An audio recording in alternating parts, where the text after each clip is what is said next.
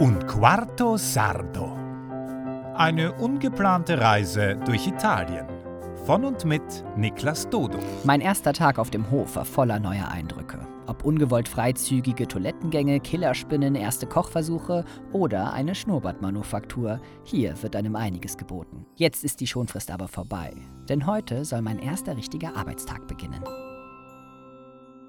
Kapitel 4 14. Juni Ich erwache mit der Frage, ob blinde Menschen eigentlich auch Angst vor Spinnen haben. Ich komme zu keiner Antwort, weiß aber jetzt schon ein Gesprächsthema für den Fall der Fälle eines Aufeinandertreffens. Es ist 8 Uhr morgens und ich bin ready. Ich mache mich frisch, schreibe ein bisschen, lerne Vokabeln und werde gegen 9 Uhr zu La Colazione, dem Frühstück gebeten. Emma, wie ich Emilia ab jetzt nenne, ist nicht da. Daher frühstücke ich mit Giuseppe, der allerdings nichts isst und in diesem Gusto auch den Tisch gedeckt hat. Er frühstückt wirklich nicht viel. Solo un caffè, Zigaretta. Ach, wenn es hier doch nur ein Klavier geben würde, dann gäbe es auch mein geliebtes Guten Morgenlied. Ein verrücktes Lied, das ich komponiert und unter anderem zu meinem Schauspielabschluss aufgeführt habe. Werner findet aber auch seine Freuden daran. Es macht sehr gut wach und gute Laune. Da ich nicht rauche, bietet mir Giuseppe einen Kaffee an. Der letzte in Bologna war ja wirklich gut, daher nehme ich das Angebot dankend an und mache mich über das Brot des Hauses, Tahinpaste und Bio-Aprikosenmarmelade her. Auch die Keksdose mit selbstgemachten Maiskeksen, die mit Pflaumenfüllung sind der Oberknaller, bleibt nicht lange unbeachtet. Und so komme ich doch noch zu meinem süßen und sehr köstlichen Frühstück. Und dann kommt der Il Café alla Giuseppe. Schwarz, stark und bitter bis zum letzten Schluck. Zum Glück ist die Espressotasse nur fast bis zum Überlaufen gefüllt. Hm. Ich frage nicht nach Zucker, da ich nicht noch meinen letzten Rest Würde und Männlichkeit vor Giuseppe verlieren will. Ich tunke die köstlichen Kekse in das bittere Gesöff und gewöhne mich Schluck für Schluck an das Aroma. Zum Schluss finde ich es gar nicht mehr so bitter. Aber nochmal brauche ich das nicht. Oder dann mit Zucker. Frisch gestärkt geht es nun an die Aufgabe des Tages. Zaun bauen. Sofern ich das richtig verstanden habe, soll ein kleines Feld eingezäunt werden, damit die Galine, Hühner, fressen können, was dort wächst, ohne abzuhauen. Danach wird daraus ein Permakulturfeld. Bevor wir loslegen, schreibt Giuseppe mir die wichtigsten Vocabulario auf. Am Feld angekommen, schleppt er alle nötigen Werkzeuge zusammen. Ich weiß nicht wirklich, was ich tun soll, also beginne ich, mich mit 50 plus Sonnenmilch einzuschmieren. Das ist bei der prallen Sonne vielleicht auch gar keine schlechte Idee. Wenn man in Deutschland an einen Zaun denkt, dann denkt man an gerade einbetonierte Pfeiler, die bombenfest in ihrem Fundament stehen und in dunklen Farben gleichmäßig lackiert oder gestrichen sind. Hier ist nichts gerade. Die Pfeiler sind verkrümmte Holzpfosten, die per Hand mit einem riesigen Vorschlaghammer in die Erde gedonnert werden. Danach wird am Ende nochmals der Boden um den Pfeiler mit Steinen und Hammerkraft verdichtet. Ich stelle mich beim Hämmern dermaßen ungeschickt an, dass Giuseppe mich nach dem dritten Versuch von dem schweren Monstrum erlöst und ich stattdessen den Zaundraht entlang der Pfeiler ausrollen soll. Danach wird der Zaun an den Pfeilern mit Draht befestigt, wobei dieser zuvor allerdings gespannt werden muss. Hierzu nimmt Giuseppe die Hilfe eines sehr, sehr alten Freundes in Anspruch und verschwindet für einen Moment. Kurz darauf tuckert mir lächelnd ein kleiner, süßer Opi-Traktor aus dem Jahre 1964 entgegen. Am Anfang verstehe ich ihn falsch und denke, der Traktor wäre 1964 Jahre alt. Puh, dass die kurz nach Jesu Kreuzigung schon so fortschrittlich waren. Schnell fahren kann der Rentner-Traktor zwar nicht mehr und ein bisschen inkontinent ist er auch, aber ansonsten tut er willig seinen Dienst. Wir spannen also das Zaungitter mit Hilfe des Traktors und befestigen es an den Pfeilern. Das klingt alles sehr simpel und leicht, ist es jedoch nicht, bei 35 Grad Celsius in der knackig heißen Mittagssonne. Währenddessen benötigt Giuseppe Werkzeuge und Gerätschaften. Dafür schickt er mich öfters ein kurzes Stück das Feld entlang, zu einem schrottigen weißen Fiat Panda, der als Werkzeug- und Baumateriallager dient. Das Auto ist sicher älter als ich. Zumindest sieht es so aus. Beim ersten Mal versuche ich, in meiner kurzen Hose die Pflanzen und Gräser nicht zu streifen und trete daher bedacht durch das hohe Gras, um das Auto zu erreichen. Gibt es hier eigentlich Zecken? Und werde ich auf der Stelle sterben, sollte mich eine beißen? Hier auf dem Land sind ja alle abgehärtet gegen sowas. Ich als Stadtkind bin da sicherlich eine Risikogruppe, oder? Nachdem ich dann aber zum fünften Mal den Panda aufsuchen muss, walze ich mich einfach allen Sorgen zum Trotz durch das Feld. Meine vorherige Angst wandelt sich in Gleichgültigkeit und irgendwann genieße ich es sogar, mit den Händen über dem hohen Gras wie eine Elfe in kurzen Hosen durch das Feld zu hüpfen. Dabei danke ich Gott, dass ich keinen Heuschnupfen habe. Wir brauchen locker drei Stunden. Giuseppe trinkt nicht viel, er ist ein Mann und greift bei Durst einfach zu Zigaretten. Irgendwann erlöst er mich aber doch und wir machen endlich eine lange Erholungspause. Es ist viel zu warm zum Weiterarbeiten. Daher entscheidet Giuseppe, alles auf heute Abend zu verschieben. Mir soll's recht sein. Nach der Arbeit am Zaun bin ich ziemlich verschwitzt. Gehe ins Haus, um mich vor der flirrenden Mittagshitze zu retten und werfe mir mehrere Hände kaltes Wasser ins Gesicht. In meiner Pause bin ich wie immer entweder am Lesen, Schreiben oder Lernen. Als ich auf Emma treffe, frage ich sie, ob ich nicht ein paar Pancakes di Mele, Apfelpfannkuchen, für alle machen könnte. Kurz wird überlegt, mein Vorhaben auf den Abend zu verlegen. Dann haben wir aber doch alle Zutaten da und vielleicht waren alle nach meinem Kondimento ein wenig neugierig, was sonst noch so in mir steckt. Da es auf dem Hof keine Kühe gibt, fehlt es hier oft an Frischmilch. Selbst aus dem Supermarkt wird eigentlich nur Reismilch mitgenommen, und zwar aus einem einfachen Grund. Die Frischmilch die Emma von ihren Freunden kaufen könnte, hält bei der Hitze einfach nicht lange genug. Zudem ist der Milchhof über eine halbe Stunde entfernt. Da ist die Milch sauer, bevor man nur einen Schluck davon genießen kann. Im Laboratorio sammeln wir schnell das Nötigste zusammen. Im Kühlschrank gibt es sogar noch etwas Reismilch. Dann überlässt mich Emma meinem Schicksal. Ich trenne die Eier, füge dem knallorangen Eigelb etwas Reismilch hinzu und mische alles mit dem Rührgerät. Die Eier sind hier so frisch, dass sich sogar das Eigelb richtig fluffig aufschlagen lässt. Ich bin beeindruckt. Dem Teig wird noch Mehl zugefügt, danach hebe ich aufgeschlagenes Eiweiß vorsichtig unter. Emma begutachtet zwischendurch begeistert den Teig. Als die Kinder hören, dass es süße Pfannkuchen geben soll, ertönt ein synchrones Bäh. Emma erzählt, dass sie nur salzige Pancakes kennen und noch nie süße gemacht oder gegessen haben. Und schon gar nicht mit Apfel und Zimt. Ich bitte Emma, mir kurz bei dem Gasofen zu helfen, da ich mich nicht so gut damit auskenne. Zwei Minuten später knuspern die ersten dicken, fluffigen Pancakes vor sich hin. Emma muss sofort Fotos davon machen. Ich natürlich auch. Und ja, jetzt muss ich mich mal wieder selbst loben. Das war der mit Abstand beste Fluffy Pancake-Teig meines Lebens. Meines Lebens. Den ersten biete ich Emma an frisch bestreut mit Zimt und Zucker. Sie beißt ab und schwebt davon. Auch die Kids probieren. Danach schaffen es meine Pfannkuchen nicht mal mehr bis zum Tisch. Kaum ist einer fertig, verschwindet er schon wie von kleiner Geisterhand von meinem Teller am Ofen. Auch Giuseppe mümmelt auf dem Sofa meine süße Kreation und schmatzt mir ein Molto bueno entgegen.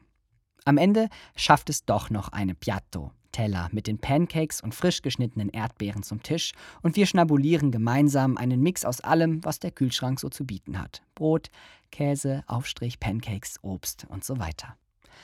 Nach La Pausa gehen wir dann wieder zum Zaun. Es wird weiter geackert. Zum Glück ist es bewölkt, denn meine Haut schimmert schon leicht rot hervor. Abgesehen von ein paar Wutausbrüchen von Giuseppe, wenn einer der Metalldrähte zum Verzwirren des Zaungitters mit dem Pfosten reißt, lerne ich auch den Besitz von Nasenhaaren zu schätzen. Giuseppe hat mehr als genug davon, ich hingegen muss mich mit lästigen kleinen Fliegen abplagen und mehrmals ein paar ungebetene Mieter aus meiner Nase befördern. Genau als wir fertig sind, erscheint eine Freundin der Familie.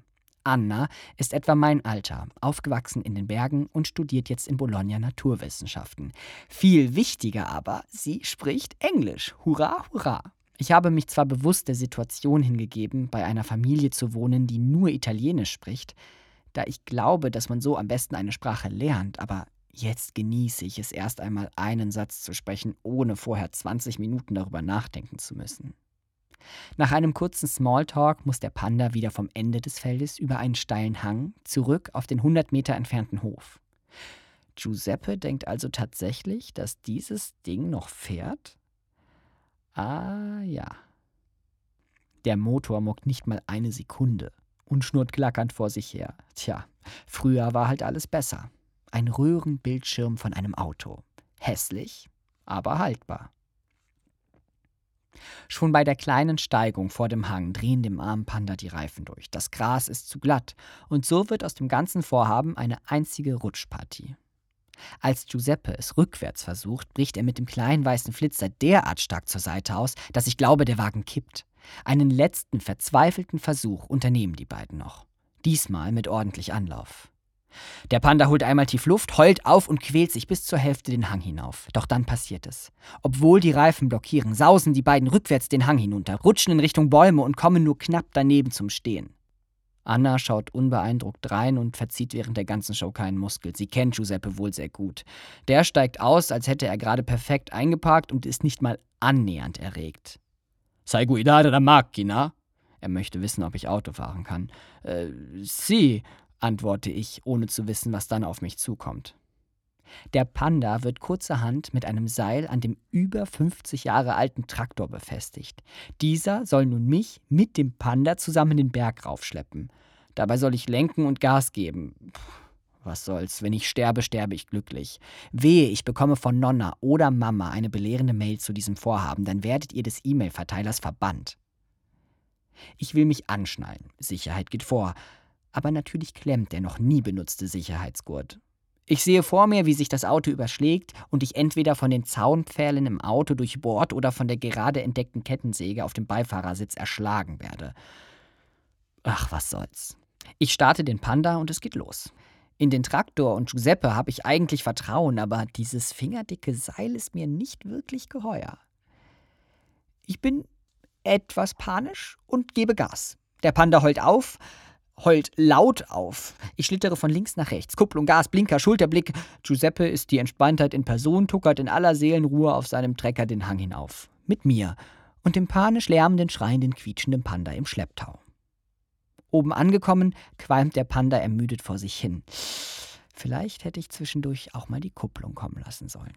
Aber viel wichtiger ist, ich habe überlebt. So schnell lasse ich mich nicht unterkriegen. Ich bin schließlich un quarto sardo. Zurück im Haus treffe ich Emma im Laboratorio. Anna geht an uns vorbei ins Bad. Sie lässt die Tür offen und fängt entspannt an zu pinkeln. Sie ist der Inbegriff eines Hippies und führt deshalb jede Handlung mit einer Selbstsicherheit aus, die beeindruckend ist. Ich meine, kann man sich einen unsicheren Hippie vorstellen?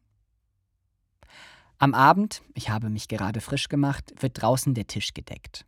Es ist angenehm kühl. Giuseppe spielt auf der Mandoline, Anna singt schief dazu. Mir gefällt nicht wirklich, wie Giuseppe spielt. Es ist mir zu geplärt und unharmonisch, zu unrhythmisch. Vorhin hat er mir ein Video von sich und einer Band gezeigt, die auf irgendeiner kleinen Bühne in einer Kirche mal mehr, mal weniger zusammen improvisiert haben. Ich finde es ziemlich unmusikalisch, kann dies aber vor dem stolzen Giuseppe einfach nicht sagen, weil ich sehe, wie glücklich ihn das Spielen macht. Während Anna eine weitere Abfolge von schiefen Intonationen singt, kommt mir plötzlich der Gedanke, dass Musik vielleicht gar nicht schön sein muss.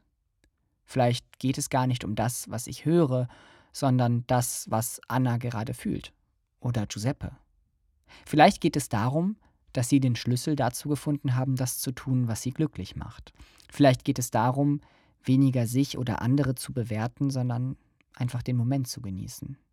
Nicht morgen, nicht gestern, sondern jetzt. Wie können wir uns nur so wichtig nehmen, über Dinge zu urteilen, die gar nicht für uns bestimmt sind? Wir beschäftigen uns so viel mit den anderen, damit wir vor uns selber fliehen können. Vielleicht sind viele deshalb so unglücklich. Giuseppe bittet mich, meine Chitarra dazu zu holen. Und während wir vor uns hin improvisieren, geben sich Sonne und Sterne die Hand. Das Essen ist wie immer lecker. Anna isst selbstverständlich mit den Händen und spielt dabei für mich freundlicherweise ab und an die Übersetzerin. Eines ihrer Lieblingsfächer ist Pflanzenkunde, vor allem für Ess- und Heilpflanzen. Sie zeigt mir ein paar ihrer Lieblinge, die sie unterwegs einfach eingesammelt hat. Brennnesseln und Holunderblüten. Ein ganzer Sack voll. Wahnsinn, was die Natur uns eigentlich schon von alleine bietet. Warum lernt man darüber nicht viel mehr in der Schule? So etwas würde man zumindest häufiger anwenden können als die biometrischen Formeln. Uah. Die Nacht weht herein und es kühlt angenehm ab. Anna und Giuseppe bieten mir ein Grappa an und ich muss an meinen ersten Gardasee-Urlaub denken. So wie eigentlich immer, wenn ich das Wort Grappa höre. Die Familie meiner besten Freundin Birte hatte mich dankenswerterweise in ihren Urlaub mitgenommen. Und da Birte gerade volljährig geworden war, gab es regelmäßige UNO-Abende, an denen wir auch ab und an mal ein Pinchen Grappa tranken. Eine Sorte schmeckte uns besonders gut, weshalb wir im Laufe der nächsten Tage eine weitere, größere Flasche davon kaufen wollten. Allerdings verwechselten wir sie mit der, die wir am wenigsten mochten. Ganz schön blöd. Und da wir dies erst bemerkten, als die Flasche schon geöffnet worden war, blieb uns nichts anderes übrig, als sie gemeinschaftlich schnellstmöglich zu leeren, um uns danach den verdienten ursprünglich angedachten Grappa zu kaufen. Und so entstanden regelmäßige Grappa-Abende, an denen wir auch ab und an mal eine Runde Uno spielten. Ich nehme also an und lasse mir die klare Flüssigkeit einschenken. Ich bin wirklich kein Fan von Alkohol, aber man probiert es ja doch immer wieder aus. Wir sitzen, reden, lachen, umschürt von dem süßen Duft der Holunderblüten, die immer noch auf dem Tisch vor uns liegen. Es wird angestoßen. Und meine Kehle fühlt sich an, als hätte ich Rohrreiniger geschluckt. Bah, dieser Grappa ist ja furchtbar. Alle lachen. Ich schiebe mein kleines Glas unauffällig, auffällig zu Anna und gehe in die Küche. Im Kühlschrank wartet nämlich noch ein kleiner Rest der Schokoladencreme, die sonst auf die Schokotörtchen des Marktes kommt. Giuseppe hatte mir schon am Mittag das Angebot gemacht, aber jetzt war der richtige Zeitpunkt zum Naschen gekommen. Auf dem Rückweg aus der Küche traue ich meinen Augen nicht. Das komplette Feld, auf dem wir heute den Zaun errichtet haben, funkelt vor sich hin. Im ersten Moment denke ich, dass das Kondenswasser das Licht des Mondes spiegelt, aber ich täusche mich, denn es ist noch viel schöner. Hunderte von Glühwürmchen blinzeln vor sich her. So etwas habe ich noch nie gesehen. Es ist so schön, dass ich für einen Moment innehalte und einfach da bin. Man könnte meinen, im Feld machen gerade hunderte Grillen auf den Spitzen der Gräser ein Foto von mir und diesem einzigartigen Moment. Mit ihren klitzekleinen Smartphones und den noch viel klitzeklitzekleineren Blitzlichtern, die verteilt im Feld mal hier, mal da aufblitzen. Um diesen Moment abzurunden, gönne ich mir einen riesigen Löffel Schokocreme und stöhne genussvoll vor mich hin. Kurz danach verabschiede ich mich von Anna und Giuseppe. Emma ist schon längst im Bett und die beiden quatschen weiter, sicher noch eine Stunde. Und ich?